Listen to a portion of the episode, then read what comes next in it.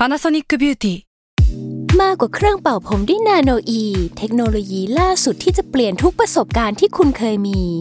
นาโนอีมอยส์เจอร์พลัสเพิ่มความชุ่มชื้นให้เส้นผมหลังใช้งานมากขึ้นถึง 18 เท่า พร้อมชะลอการเฟดของสีผมสำหรับคนชอบทำสีผม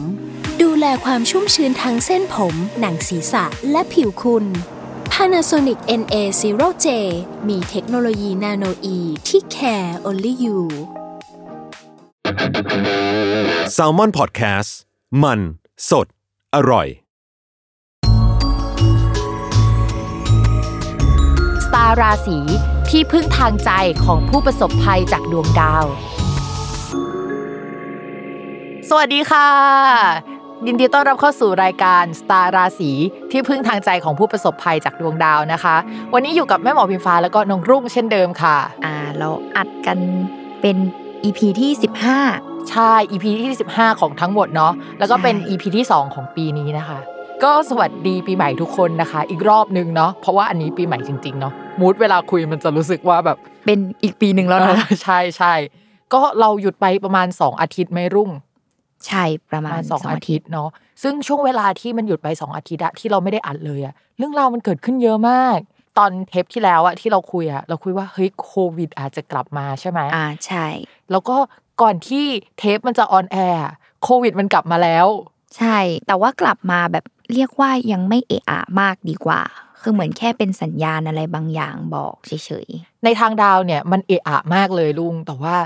เอาจริง ๆ คนที่มาดูดวงเราในช่วงตั้งแต่ปลายธันวาเนาะจนถึงแบบพอเริ่มมีโควิด แล้วสองสัปดาห์ที่ผ่านมาเฮ้ยเราตกใจมากกับตัวเลขที่มันพุ่งสูงขึ้น แต่ลูกค้าเราอะไม่มีใครแบบคิดว่าเฮ้ยมันจะ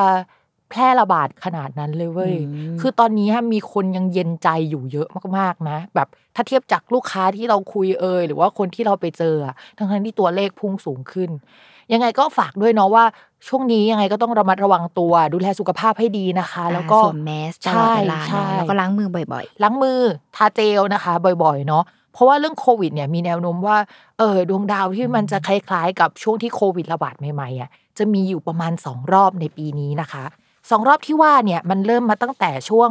ปลายเดือนธันวาคม หรือว่าช่วงธันวาคมเนี่ยแหละปี 63 แล้วเนาะแล้วก็จะกินเวลาไปจนถึงวันที่ 28 มีนาคมปี 64 นี่คือรอบแรกนะ แล้วก็รอบที่สองเนี่ยมันจะอยู่ตั้งแต่ประมาณเดือนกันยายนนะคะ จนถึงประมาณต้นเดือนพฤศจิกายนเนาะก็ประมาณ 2 เดือนนิดๆโดยประมาณนั้นน่ะนะคะ เพราะฉะนั้นถ้ารวมๆแล้วมันก็ประมาณ 5 เดือนในปีนี้ที่ว่าอาจจะมีเรื่องโควิดกลับมา ถ้าสมมติว่า หลังจากเดือนมีนาคมเป็นต้นไปแล้วเนี่ยมันชะลอลงแล้วมันไม่เกิดเรื่องนี้ละมัน move on ไปเป็นเรื่องอื่นแล้วเนี่ยก็ยังไม่อยากให้ใจเย็นกับมันมากหรือว่าไม่ระแวงกับมันเลยอะให้ระแวงกับมันสักนิดนึงเนาะๆถือว่ากินเวลานานเหมือนกัน ในปีนี้เนาะเพราะทุกคนคิดว่าโอเค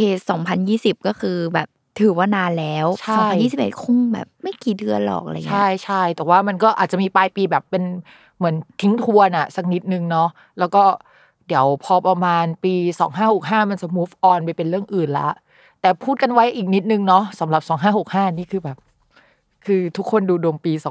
2021 กันใช่ไหม ฉันไป 2022 แล้ว ตอนนี้คือแบบข้ามข้ามข้ามไปแล้วแบบอยากว่ารู้อนาคตกว่านั้น ใช่ใช่2022 เนี่ย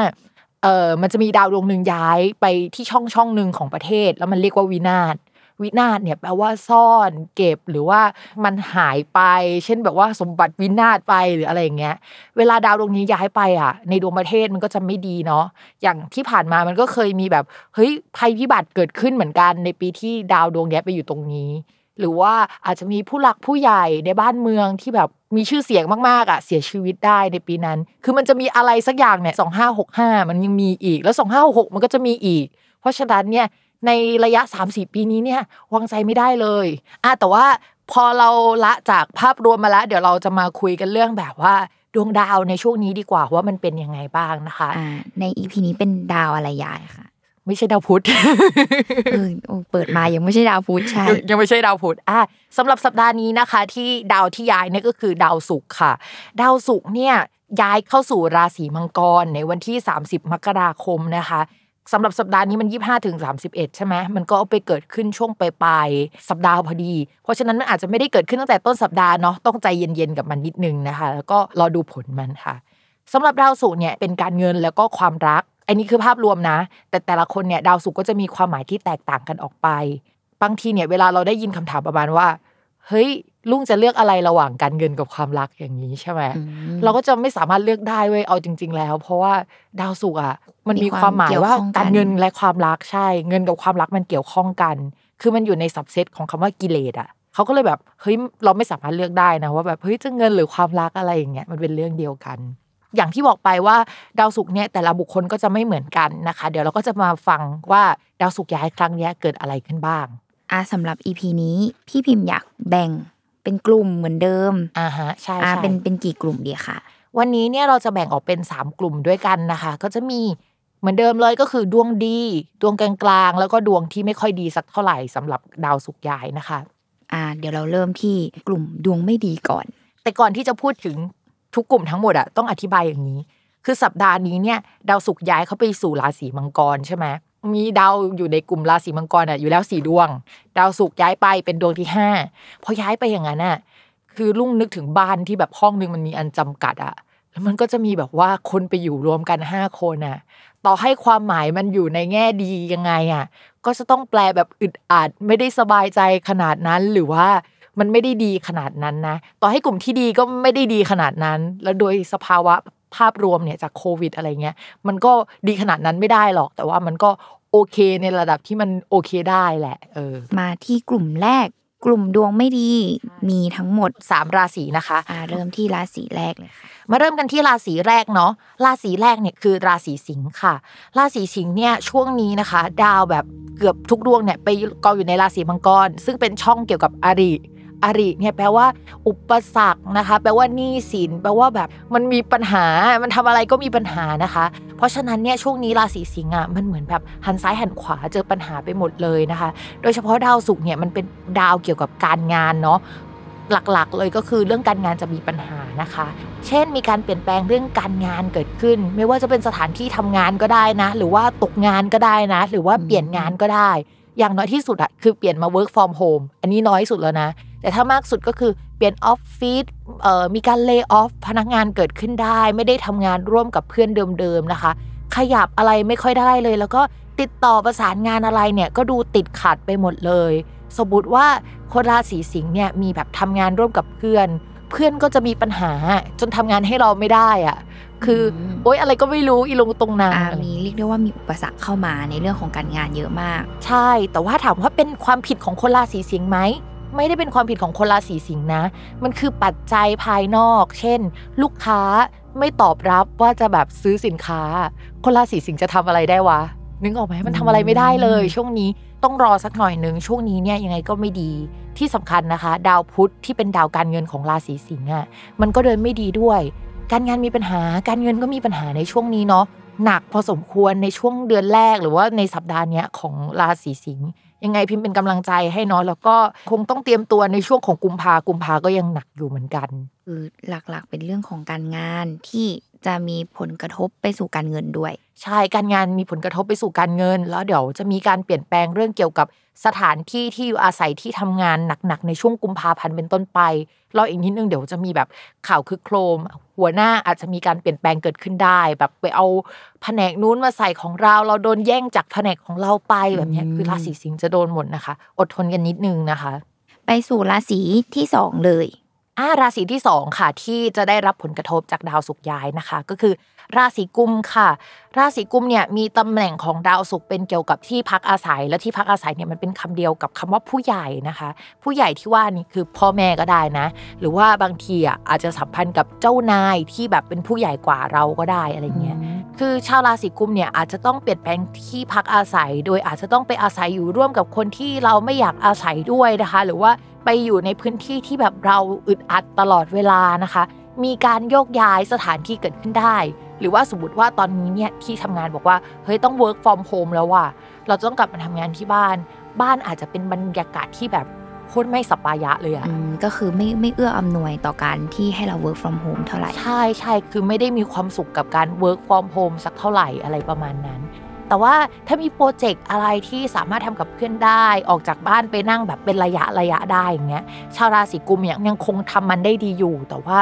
ก็รู้แล้วแหละว่ามันใกล้ละที่มันจะแบบไม่สามารถทำงานในลักษณะแบบออกจากบ้านได้เหมือนเดิมอะไรเงี้ยเดี๋ยวพอกุมภาเป็นต้นไปก็จะเริ่มเห็นมากขึ้นว่ามันขยับไม่ได้ขนาดนั้นสำหรับราศีกุมเนี่ยคือเรื่องนี้ก็ยังคงเป็นเรื่องใหญ่อยู่ แล้วก็อยากฝากเรื่องสุขภาพของผู้ใหญ่ที่บ้านหน่อย ในเดือนนี้ทั้งเดือนแล้วก็ลากยาวจนถึงเดือนกุมภาพันธ์เลยนะคะ ก็อย่าให้คนที่บ้านหรือว่าผู้หลักผู้ใหญ่ออกไปไหนบ่อยเนาะเพราะว่ามีดวงว่าจะสุขภาพไม่ค่อยดีอืมสุขภาพไม่ค่อยดีนี้อาจจะไม่ใช่โควิด หรืออาจจะใช่ก็ได้นะ อาจจะเป็นแบบเจ็บเจ็บป่วยอะไรก็ได้ใช่ใช่เจ็บปวดอะไรก็ได้ แต่ว่าภาพรวมคือสุขภาพไม่ค่อยดีแหละอืมอามาราศีที่สามในกลุ่มที่ดวงไม่ดีเนาะ ค่ะ ราศีที่สามที่ดวงไม่ดีจากดาวศุกย้ายนะคะ ก็คือราศีมิถุนค่ะ จริง ๆ ราศีมิถุนเนี่ยมันเป็นทีมครึ่งครึ่งๆกลางๆมากกว่าแหละ แต่ว่าพอมาเทียบสัดส่วนแล้วเขามีสัดส่วนที่ดวงไม่ดีมากกว่าก็เลยเอามาใส่ในกลุ่มนี้นะคะ ราศีมิถุนเนี่ยเป็นราศีที่จะสับสนด้านความรักมากเว้ยช่วงก่อนมีคนมาคุย แล้วก็ห่างหายกันไปชะลอกลับไปกลับมาคืองงงๆมากนะคะ อย่างสัปดาห์นี้เนี่ยคนที่คุยในช่วงก่อนหน้านี้อาจจะเงียบหายไปได้ หรือว่าแบบเราตั้งใจจะเปลี่ยนแปลงแบบ ไม่อยากคุยกับคนนี้แล้วเปลี่ยนคนได้ไหม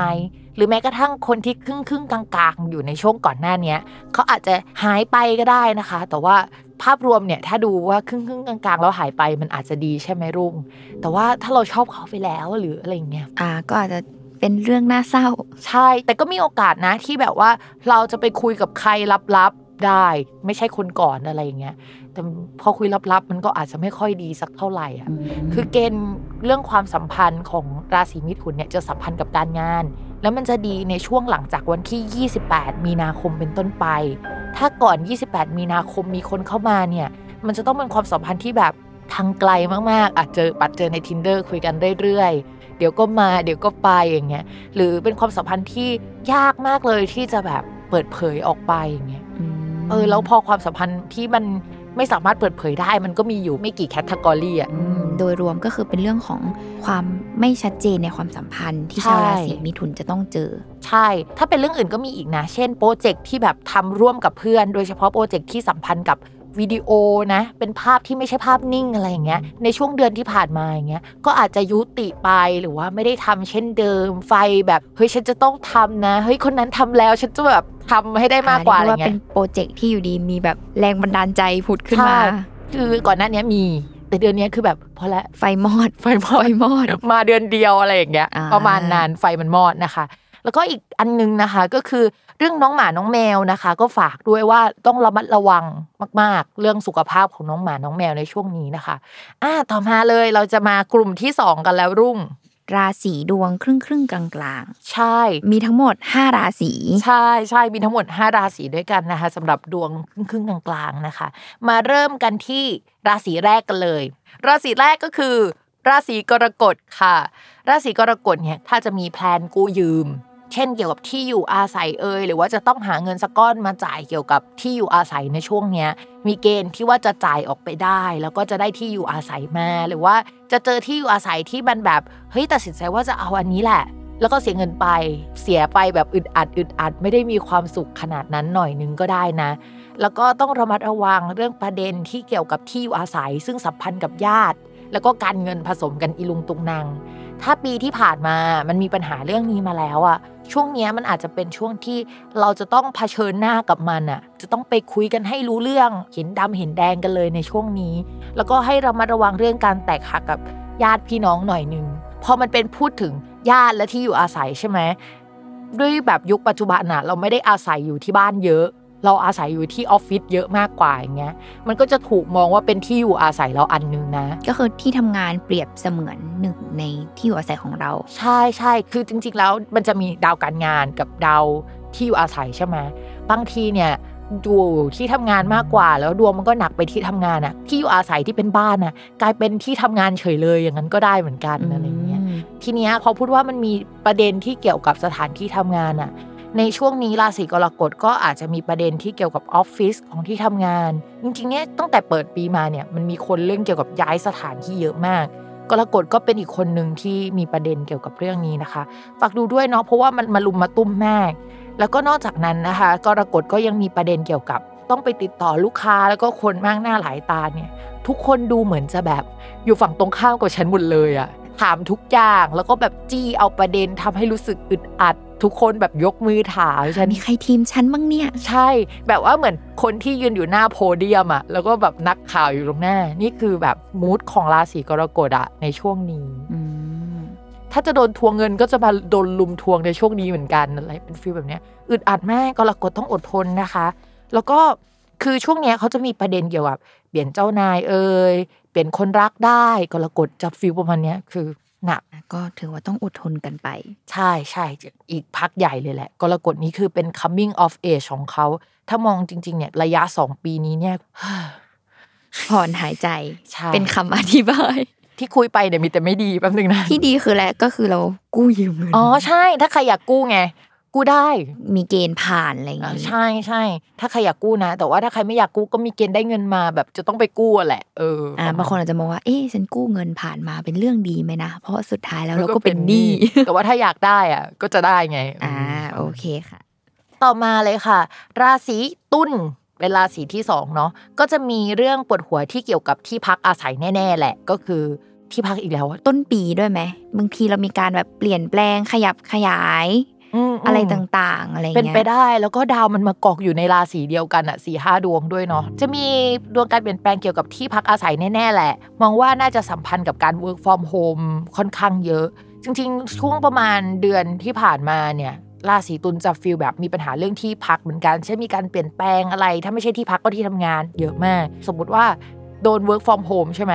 แต่ว่าคนราศีตุลอะต้องออกจากบ้านตลอดเว้ยทั้งๆที่ work from home คือมีเหตุให้ออกจากบ้านต้องต้องออกอย่างเงี้ยแต่สำหรับวีคเนี้ยเขาจะแบบว่าอาจจะไม่ได้ออกจากบ้านแบบนั้นแล้ว เขาอาจจะอยู่บ้านมากขึ้น แต่จะต้องระวังว่าคนอะจะมาหาเขาที่บ้านแบบ จะต้องไปอยู่ท่ามกลางผู้คนเยอะต่อให้ตัวเองอยู่ที่บ้านเนาะแล้วก็จะมีความตึงเครียดอึด อัดอะไรค่อนข้างเยอะเหมือนกันในช่วงสัปดาห์นี้นะคะ แล้วก็อาจจะมีซื้อของตกแต่งบ้าน ซื้อของเข้ามาจนรกบ้าน หรือว่าถ้ามีคนมาอยู่บ้านเนี่ยเขาก็จะแบบมาอยู่ด้วยแล้วก็ขนของมาเป็นลักษณะนั้นได้เช่นกัน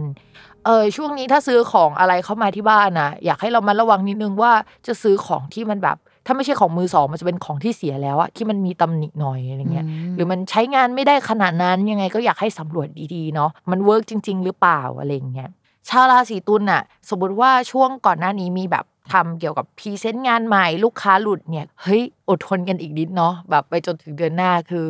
มันจะเหนื่อยแล้วก็อึดอัดไปอย่างนี้อีกสักพักหนึ่งเราคิดว่าคนคงพานิกเพราะว่าแบบโควิดมันกลับมาใช่ไหมต่อให้เรามีประสบการณ์มาแล้วอะแต่ว่ามันยังคงต้องดูอยู่ว่า มันจะขนาดไหนอ่แบบว่าอ่าละแบบเหมือนครั้งที่สองที่มันเกิดขึ้นใช่กลับใช่มาระบาดอีกรอบแบบ จะยังเป็นเหมือนครั้งแรกไหมใช่เมือนลูกใหญ่กว่าต้องรอดูสถานการณ์ อืมอืมมันจะฟีลแบบว่าเฮ้ยลูกใหญ่กว่าหรือลูกเล็กกว่าวะต้องโฮหรือว่าเดินหน้าต่ออะไรอย่างเงี้ย ชาวราศีตุลจะเป็นอีกหนึ่งราศีที่แบบเหมือนหมาข้ามถนนนิดนึงอะจะได้ข้ามไหมวะจะเดินไปข้างหน้าอ่าจะก็ถคืออยหลังยึกยักยึกยักใช่เอาไว้ก่อใช่นประมาณนั้น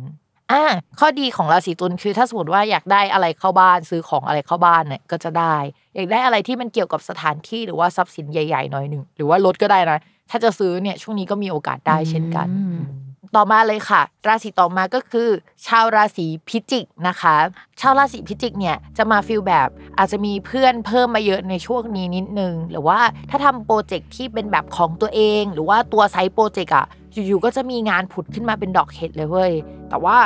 ไอตัวงานใหญ่ๆอะมันยังขัดแย้งอยู่นะ แต่ว่าตัวงานเล็กๆ ที่ผุดขึ้นมาใหม่ๆอะให้ทำเพราะว่ามันจะแบบเฮ้ยมันทำได้ผลดีอะไรประมาณนี้ ที่จะต้องระมัดระวังก็คือ พิมพ์อยากให้ลูกค้ามัดจำเงินก่อนเลย เพราะว่ามันจะมีลูกค้าบางเจ้าที่แบบว่าจะหลุดออกไปหรือว่าสั่งทำไปแล้วและทำไปแล้วอะแล้วอยู่ๆเขาไม่สามารถจัดงานแบบนั้นได้อ่าอืมก็คือเรียกได้ว่าต้องสำรองให้ลูกค้าใจายมาจำไว้ก่อนใช่ป้องใช่กันการ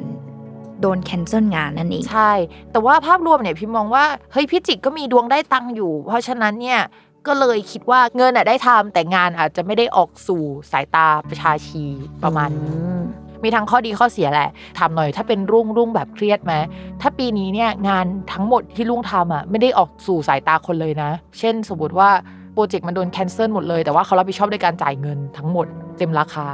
รุ่งเครียดไหมเรียกได้ว่าเป็นความเครียดแบบครึ่งครึ่งๆไหมคือสำหรับอ่าคือคือเรารู้สึกว่าถ้าสมมติแบบงานไหน อันนี้ต้องพูดในในเชิงภาพรวมเนาะเพราะว่าแต่ละคนก็จะแบบมีเนื้องานต่างกันเนาะคือ ถ้าอย่างลุงก็อาจจะมองว่าเออถ้างานไหนที่มันต้องนีดพับลิกเนี่ยเขาเห็นงานเราเยอะอาจจะรู้สึกเครียดว่าแบบเอองานที่เราทำไปอะคนมันไม่เห็น เพราะว่าถ้าการที่คนไม่เห็นน่ะหมายความว่าเราจะไม่ถูกจ้างงานต่อ ใช่ใช่เพราะฉะนั้นเนี่ยแบบว่ามันอาจจะมีลักษณะแบบนี้เกิดขึ้นกับพิจิกได้แต่ว่าไม่ได้เป็นเวลานานของราศีพิจิกเนี่ยจะเป็นช่วงหนึ่งเท่านั้นเองนะคะ ก็เรามาระวังหน่อยว่าเฮ้ยไปทำงานแล้วมัน ไม่ได้งานแต่ได้เงินอย่างนี้อ่าก็เรียกได้ว่าเป็นข้อดีที่อุ่นใจมีเรื่องของเงินอ่าที่ยังเข้ามาอยู่ ยังมีอยู่นะ แต่ว่าอาจจะมีลดทอนไปบ้างแหละ เพราะว่าเขามีดาวการเงินที่โดนลดทอนอยู่ แต่ว่าอีกดวงหนึ่งมันก็ยังแบบยังได้ยังพอได้อะไรอย่างเงี้ยนะเดี๋ยวก่อนเราไปสู่สองราศีสุดท้ายในกลุ่มดวงครึ่งครึ่งๆกลางๆนะคะ เดี๋ยวเราพักฟังโฆษณากันก่อน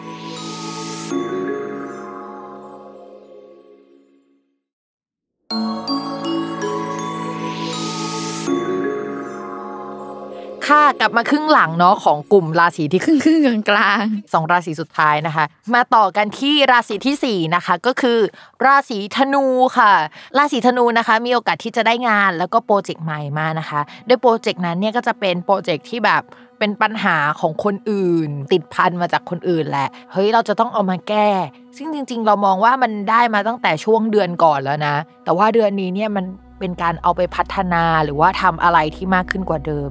โดยมันจะมีข้อจำกัดในการทำงานอะค่อนข้างเยอะเหมือนกัน มีโอกาสที่แบบว่าเฮ้ยโปรเจกต์เนี้ยมันจะเริ่มทำเงินมากขึ้น หรือว่าลูกค้าจ่ายเงินมาได้ในช่วงนี้นะคะ แต่ว่าพอเงินมันมาใช่ไหมราศีธนูเขาจะแบบดาวการเงินกับดาวที่พูดถึงหนี้สินเนี่ยมันเป็นดวงเดียวกัน เพราะฉะนั้นเนี่ยเพราะว่าเริ่มได้เงินแล้วอะเริ่มก็สจะร้างหนี้แล้วจับจ่ายใช้สอย จับจ่ายใช้สอยตาม step ใช่ใช้เก่งหาเรื่องจ่ายเก่งนะคะ ก็ให้เรามาระวังเรื่องเกี่ยวกับการเงินตลอดเนาะต่อให้เงินเข้ามานะคะ ช่วงนี้นะคะ ข้อดีก็คือถ้าอยากมีหนี้สินจะมีหนี้สินเพิ่มได้นะ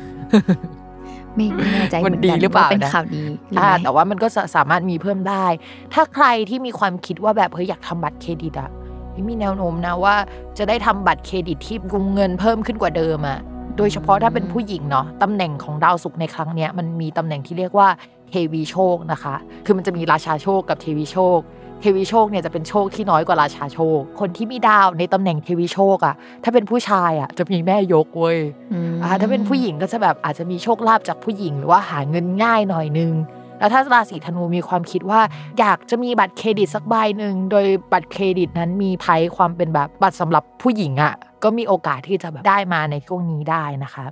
ถ้าช่วงนี้คิดจะลงทุนอะไรเนี่ย มันก็จะได้ผลตอบแทนนะ แต่ว่า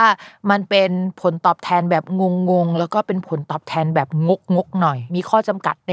เรื่องของผลตอบแทนเรียกได้ว่ามี condition อื่นใช่เหน็ดเหนื่อยกับการได้มา แต่ก็ได้มาประมาณนี้นะคะอ่านี่คือราศีธนูก็ประมาณนี้ครึ่งๆกลางๆเดี๋ยวดีเดี๋ยวไม่ดี ต่อมานะคะก็คือราศีของราศีมีนน้อง co-host ของเรานะคะ ก็คือราศีมีนค่ะ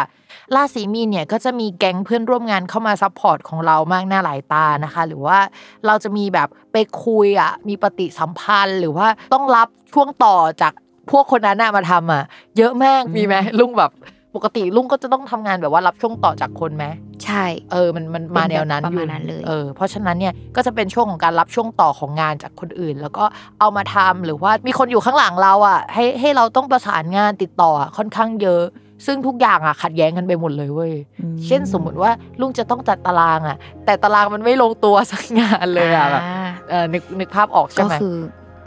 ถ้าบอกให้บอกตอนนี้นะที่อ่านก็คือเกิดขึ้นอยู่ตลอดเวลา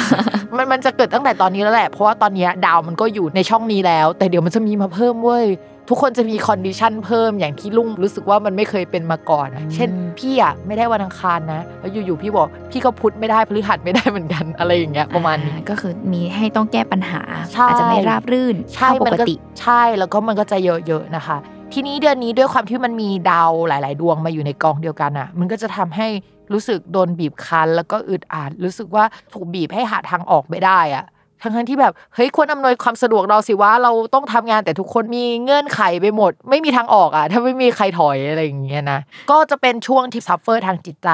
แต่ก็อาจจะมีรายได้หรือว่ามีเงินอะเข้ามาได้ในช่วงนี้อืมแต่เงินที่เข้ามาในลักษณะเนี้ย เราพูดเลยว่ามันไม่มีความสุขเว้ยคือมันมีเงินที่มีความสุขอยู่แต่วันเนี้ยมันไม่ใช่เงินที่มีความสุขแน่ๆมันอ่าแบบเพราะมันอาจจะด้วยแลกมา กับความ suffer ของเราแหละ ใช่ใช่หลายคนบอกว่าเฮ้ยมีเงินแต่ไม่มีความสุขอะดีกว่า แต่อันนี้มันเกินกว่าความว่าไม่มีความสุขไปเยอะเลยอะเฮ้ยไม่ต้องเข้ามาก็ได้ถ้ามึงมาแบบเนี้ย ถ้าสมมติว่าเป็นเจ้าของธุรกิจอะช่วงนี้ก็จะต้องระมัดระวังเรื่องเกี่ยวกับการเงินนิดนึง อาจจะมีแบบค่าใช้จ่าย หรือว่าสิ่งที่ต้องแบกรับอะค่อนข้างเยอะ หรือว่าซื้อของเข้ามาเยอะในออฟฟิศอย่างเงี้ยเป็นช่วงจำเป็นที่จะต้องสต็อกของไว้ประมาณนี้ แล้วก็ ปล่อยออกไม่ได้หรือเป็นฟิลประมาณนี้นะคะสำหรับราศีมีนก็ประมาณนี้ค่ะ ไปกลุ่มสุดท้ายแล้วใช่เป็นกใช่ลุ่มราศีที่ดวงดี ใช่กลุ่มราศีที่ดวงดี ซึ่งไม่เคยมีของเรานะซึ่งคะไม่มีเราอยู่เสมอ ใช่เสมออ่าก็คือเป็นราศี สี่ราศีสุดท้ายในกลุ่มใช่นี้นะคะ ราศีแรกกันเลยเนาะก็เป็นราศีเมษค่ะ ราศีเมษเนี่ยเขาก็บอกว่าเฮ้ยช่วงนี้งานจะหนักกว่าเดิมอืมตอนแรกอะอาจจะรับผิดชอบอยู่แค่หัวข้อใหญ่ ๆ ซึ่งเกี่ยวกับการเปลี่ยนแปลง เช่น มีการปรับเปลี่ยนโครงสร้างของบริษัท แล้วก็เราอาจจะต้องย้ายไปทำอีก part หนึ่งอย่างนี้ใช่ไหม แต่คราวนี้มันไม่ใช่แค่อีก part หนึ่งละมันจะมีงานจุกจิกทั้งหมดอะมากองรวมกันอยู่ที่เราที่แบบเฮ้ยงานแบบนี้กูไม่ต้องรับผิดชอบไหมวะทำไมต้องมารับผิดชอบวะมันมันคือเล็กน้อยจุบจิบจิบปะทะแบบไม่ชอบเลยอะอืมก็จะมาให้รับผิดชอบนะคะ แล้วก็บริษัทอาจจะมีประเด็นเกี่ยวกับการเงินที่อยู่ในตัวบริษัทที่จะมีค่าใช้จ่ายเยอะ หรือว่าจะต้องมานั่งถกประเด็นเรื่องงบประมาณ ค่าใช้จ่ายเกี่ยวกับผู้คนคือตอนนี้จะต้องมานั่งคุยเรื่องนี้กันเยอะ ซึ่งราศีเมษเองอะก็เป็นอีกหนึ่งราศีนะคะ เหมือนจะต้องรับผิดชอบหรือเข้าไปรู้เรื่องราวอะไรประมาณนี้ เดือนนี้นะคะ อาจจะยังคงมีประเด็นอยู่ที่ว่าชาวราศีเมษอะอาจจะต้องเริ่มมานั่งคิดให้ตกผลึกแล้วว่า เส้นทางของตัวเองกับบริษัทอะมันไปทางเดียวกันไหมวะในในช่วงเวลานี้นะคะ คิดว่า เดือนนี้น่าจะเป็นเดือนที่สำคัญ แล้วก็นอกจากเรื่องนี้แล้วก็ต้องคิดเรื่องเงินที่เราจะได้จากการทำงานในบริษัทเนี้ยมันไปทางเดียวกับเฮ้ยชีวิตในอนาคตเราไหมเช่น บริษัทเนี้ยให้โอกาสเราก็จริง ได้ลองทำอะไรใหม่ ๆ ก็จริง แต่ว่าเงินที่เขาให้อะมันอาจจะแบบส่วนทางกัน ใช่ใช่คือบางทีโอกาสอะมันก็มากับเงินได้เว้ยอะไรอย่างเงี้ย แต่ว่าที่นี่อาจจะไม่ได้ทำอย่างนั้นให้เรารู้สึกสบายใจ ก็จะเป็นช่วงที่ราศีเมษจะมาตกผลึก แล้วก็ คิดเกี่ยวกับเรื่องนี้นะคะ แต่ว่าพูดถึงภาพรวมที่ถูกมองไว้ว่ามันดีอะเนาะเพราะว่าช่วงนี้ราศีเมษอะเข้มแข็งขึ้นแล้ว ถ้าสมมติว่ามีอะไรมาให้ตกผลึกมาให้คิดให้จุกจิกอะอย่างน้อยที่สุดอะคือราศีเมษก็จะได้คำตอบสำหรับตัวเอง แล้วก็จะสามารถต่อรองหรือว่ามีคำตอบเกี่ยวกับเรื่องเงินได้ในอนาคตอะอืมสำหรับสัปดาห์นี้เป็นต้นไปแล้วจนถึงอีกเดือนหนึ่งอะเฮ้ยเข้าใจแล้วว่าตัวเองต้องการอะไร ซึ่งเราคิดว่านี่คือโจทย์หลักของราศีเมษในช่วงปัจจุบันนี้จนถึงแบบก่อนหน้านี้ 4 เดือน เพราะที่ผ่านมา นอกจากไม่สามารถหาคำตอบให้ตัวเองได้แล้วอะด้วยสภาพแวดล้อมหรืออะไรอะมันทำให้ชาวราศีเมษอะไม่สามารถพีดิกอะไรล่วงหน้าได้เลยสำหรับตัวเองอืมแต่ตอนเนี้ยมองเห็นละ รู้ว่าแบบเฮ้ยถ้ามันจะเปลี่ยนไปในทิศทางที่ไม่ดีอะก็จะตัดสินใจได้แล้วว่าเฮ้ย ตัดเชือกกล้ามีความกล้าอะไรประมาณนั้นอ่าโอเคสำหรับเราเรามองว่าต่อให้มันมีการเปลี่ยนแปลงเกิดขึ้นอะ มันเป็นสัญญาณที่ดีที่เราจะตัดสินใจได้อืมโอเคมาที่ราศีที่สองค่ะ ราศีที่สองนะคะ ที่จะดวงดีขึ้นนะคะ ก็คือ ราศีพฤษภค่ะ จริง ๆ พูดว่าดวงดีขึ้นเนี่ย ราศีพฤษภก็ยังดวงไม่ดีนะ เพราะว่าตอนเนี้ย ชาวราศีพฤษภนะคะ โดนราหูทับอยู่นะคะราหูทับเนี่ยเวลามันทับเนี่ยมันทับเป็นปีเนาะเพราะฉะนั้นในช่วงเวลานั้นอะเป็นปีเลยอะมันก็จะประสบกับเรื่องที่มันไม่ค่อยโอเคสักเท่าไหร่หน้าดำคล้ำเครียดเอ่ยน้ำหนักเปลี่ยนเอ่ยหรือว่าสู้ผอมได้อ้วนขึ้นเป็น 10 กิโลได้ สู้ผอมนี่คือสู้ลงไป 10 กิโลอะไรอย่างเงี้ยนะอืมได้หมดเลยนะคะ จริง ๆ แล้วเนี่ย ที่มันดวงดีขึ้นน่ะ ก็คือเปลี่ยนจากเรื่องหนึ่งที่ไม่ดีสุดๆอะไปอีกเรื่องหนึ่งเช่นมีงานใหม่เกิดขึ้น อย่างช่วงสัปดาห์ก่อนๆหรือว่าเดือนก่อนอย่างเงี้ยอาจจะมีคนราศีพฤษภหลายคนที่ตกงาน อยากเปลี่ยนงาน แต่ตอนเนี้ยก็คือมีโอกาสที่จะเจองานใหม่ละแต่งานใหม่ที่ไปอะก็ค่อนข้างแบบไม่ไม่ได้เวิร์คขนาดนั้น แต่มันก็ดีขึ้นอะ มันก็อยู่ในกลุ่มที่มันโอเคอะไรอย่างเงี้ยอ่าเป็นประวัติว่าอะอย่างน้อยในช่วง ภาวะนี้เรายังมีงานใหม่ที่เราได้ทำใช่แต่ว่างานใหม่ก็เป็นงานที่ค่อนข้างบีบคั้นประมาณหนึ่งนะ เราก็ไม่ได้ confirm ว่ามันดีขนาดนั้นเว้ย แต่ว่าถ้าให้เทียบกับช่วงที่ผ่านมา แล้วก็เออมันเดินไปในช่องที่ดีขึ้นอะ มันใช่แหละ ถ้ามองในแง่ดีได้ว่า เออ อย่างน้อยก็มีงานใหม่ทำว่ะอันเนี้ยคือมองได้ แต่ถ้ามองใน แง่ที่แบบจะเอาให้มันได้ดั่งใจอะคำทำนายเนี้ยมันจะต้องถูกจัดอยู่ในกลุ่มที่ไม่ดีทันทีเลย เพราะว่ามันจะไม่มีทางได้ดั่งใจ แล้วก็ชาวพฤษภปีนี้อะยังไงโต